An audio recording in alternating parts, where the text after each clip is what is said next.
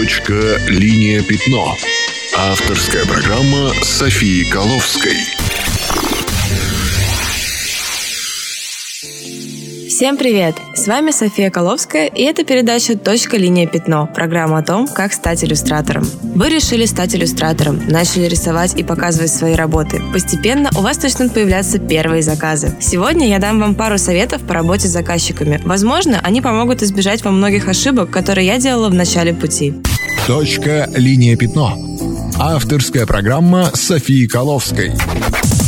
Перед тем, как начать рисовать, выясните как можно больше о том, над чем вам предстоит работать. Не бойтесь задавать вопросы и уточнять, что именно от вас хотят. Чем раньше вы выясните все нюансы, тем меньше вам придется исправлять потом. К тому же, может выясниться, что вы и заказчик по-разному представляете процесс работы, и лучше сразу обговорить все этапы. И отсюда следует второй совет. Продумайте процесс работы. Заранее обговорите с заказчиком то, как вы будете работать. Будете ли вы присылать эскизы или сразу готовый вариант. Выясните, сколько у вас времени на работу. работу и когда крайний дедлайн. Это очень важно. Так вы сможете рассчитать, сколько времени у вас на рисование, и будете сразу понимать, как лучше к этому подойти. Следующий момент, который нужно выяснить заранее, это технические требования. Особенно это касается тех иллюстраций, которые предполагается печатать. Если заказчик работает с определенной типографией, пусть пришлет вам технические требования этой типографии, а также все размеры, цвета, необходимые расширения файлов и так далее. Это убережет вас от таких казусов, как неправильный размер, разрешение или цветовое поле вашего вашей работы. Очень сложно носить подобные исправления, когда иллюстрация уже закончена. Далее, обговаривайте количество и стоимость правок. Крайне важный пункт в моем сегодняшнем списке советов. Я набила немало шишек, прежде чем поняла, что необходимо заранее договариваться о том, сколько правок может носить заказчик и что они должны быть платными. Это нужно для того, чтобы ограничить бесконечный поток исправлений, и заказчик присылал действительно необходимые вещи, а не все подряд. К тому же это сильно сэкономит вам нервы и время. Следующий момент. Берите предоплату. И еще один очень важный пункт. Предоплата – это ваша подушка безопасности. Работать без нее я очень не советую. Пусть это будет небольшая сумма, но она гарантирует вам оплату работы в финале и что ваши старания не пройдут зря. И никогда не высылайте исходники, пока не получите полную стоимость работы. Деньги – это всегда сложный момент, но необходимо быть серьезным и твердым в подобных вопросах. Поначалу это нелегко, но со временем начинает получаться проще. Помните, что ваши иллюстрации – это в первую очередь ваша душа, интеллектуальный труд и время, которое вы тратите на работу. Все это стоит денег. Далее, предлагайте варианты. Если у вас несколько идей для работы, это прекрасно. Предлагайте заказчику свои варианты, это поможет нащупать, что именно нужно. Человека интересует ваше экспертное мнение, так проявите свой профессионализм и покажите, как лучше. Я советую вам заключать договор, особенно для больших проектов. Договор – это важно и здорово. Он хранитель вашей чести и защитник при возникновении конфликтных ситуаций. Особенно актуально заключение договора, когда речь идет о больших проектах и сотрудничестве с большими организациями.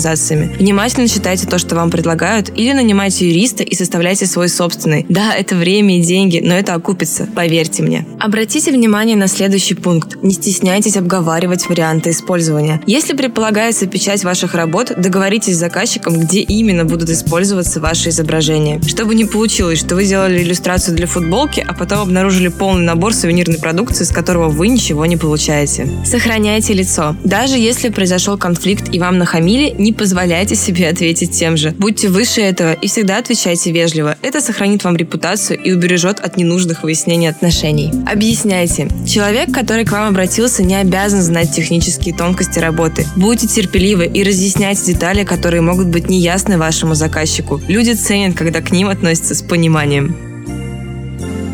Не забывайте о принципах. Никогда не беритесь за заказы, которые неприятны вам эстетически или не соответствуют вашим убеждениям. Даже если вам предлагают много денег. Учтите, что за первым таким заказом, в случае, если вы согласитесь, подтянутся подобные, и вы даже не успеете заметить, как раз за разом рисуйте то, что вам абсолютно не нравится. Как обычно, я сравню иллюстрацию с едой. Не ешьте мусор. Не пропадайте. Если вы понимаете, что по какой-то причине не успеваете закончить проект вовремя или возникли еще какие-то проблемы, сообщите о них заказчику. Да, это неприятно, но лучше сделать это заранее, потому что отложенные проблемы склонны приобретать масштабы катастрофы. Соберите свои работы, чтобы легко отослать заказчику. Потратьте время на то, чтобы сделать подробное портфолио, оно вам сто процентов пригодится, особенно если у вас пока нет своего сайта или паблика. Это инвестиция в себя. Ну и, наконец, самый главный момент, о котором думают все начинающие иллюстраторы. Я знаю, что многих из вас волнует вопрос, сколько брать за иллюстрацию. К сожалению, универсального ответа на этот вопрос не не существует. Вы можете понять это только на собственном опыте. Цена складывается из следующих факторов.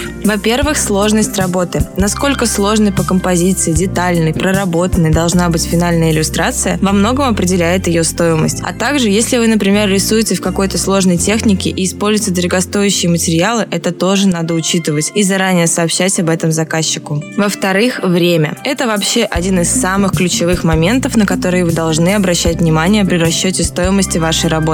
Время – самый главный ваш ресурс. От того, сколько часов займет у вас тот или иной проект, зависит, сколько проектов вы вообще сможете сделать и, собственно, сколько денег заработать. Если вам сразу сложно понять, сколько займет та или иная работа, всегда рассчитывайте время с запасом, поскольку что-то может пойти не по плану. Внешние обстоятельства от сломавшегося сканера до банальной простуды могут вам помешать, и лучше перестраховаться. В-третьих, сроки. Если вам изначально отводится очень мало времени на работу, то вы имеете полное право увеличить стоимость услуг, так как вам придется работать круглые сутки. В-четвертых, отбросьте излишнюю скромность. Поначалу все иллюстраторы, и они исключение, делают одну и ту же ошибку, просят очень мало за свою работу или вообще работают бесплатно. Безусловно, бывают проекты, сделанные безвозмездно, которые полезны для вашего портфолио и развития. Но когда вы начинаете ценить ваши услуги, к ним также начинают относиться и ваши заказчики. Не соглашайтесь работать за копейки, особенно если заказ не является проектом мечты. И последняя рекомендация. Делайте перерывы. После очередного успешного завершения устройте себе маленький праздник. Сходите в кафе, кино или музей. Вам тоже нужно отдыхать. Все советы, которые я вам сегодня дала, составлены мной на основе собственного опыта. Я надеюсь, они помогут вам успешно работать с заказчиками. В следующем выпуске я подробнее остановлюсь на разнице между ручной графикой и компьютерной. С вами была София Коловская. Успешных вам проектов!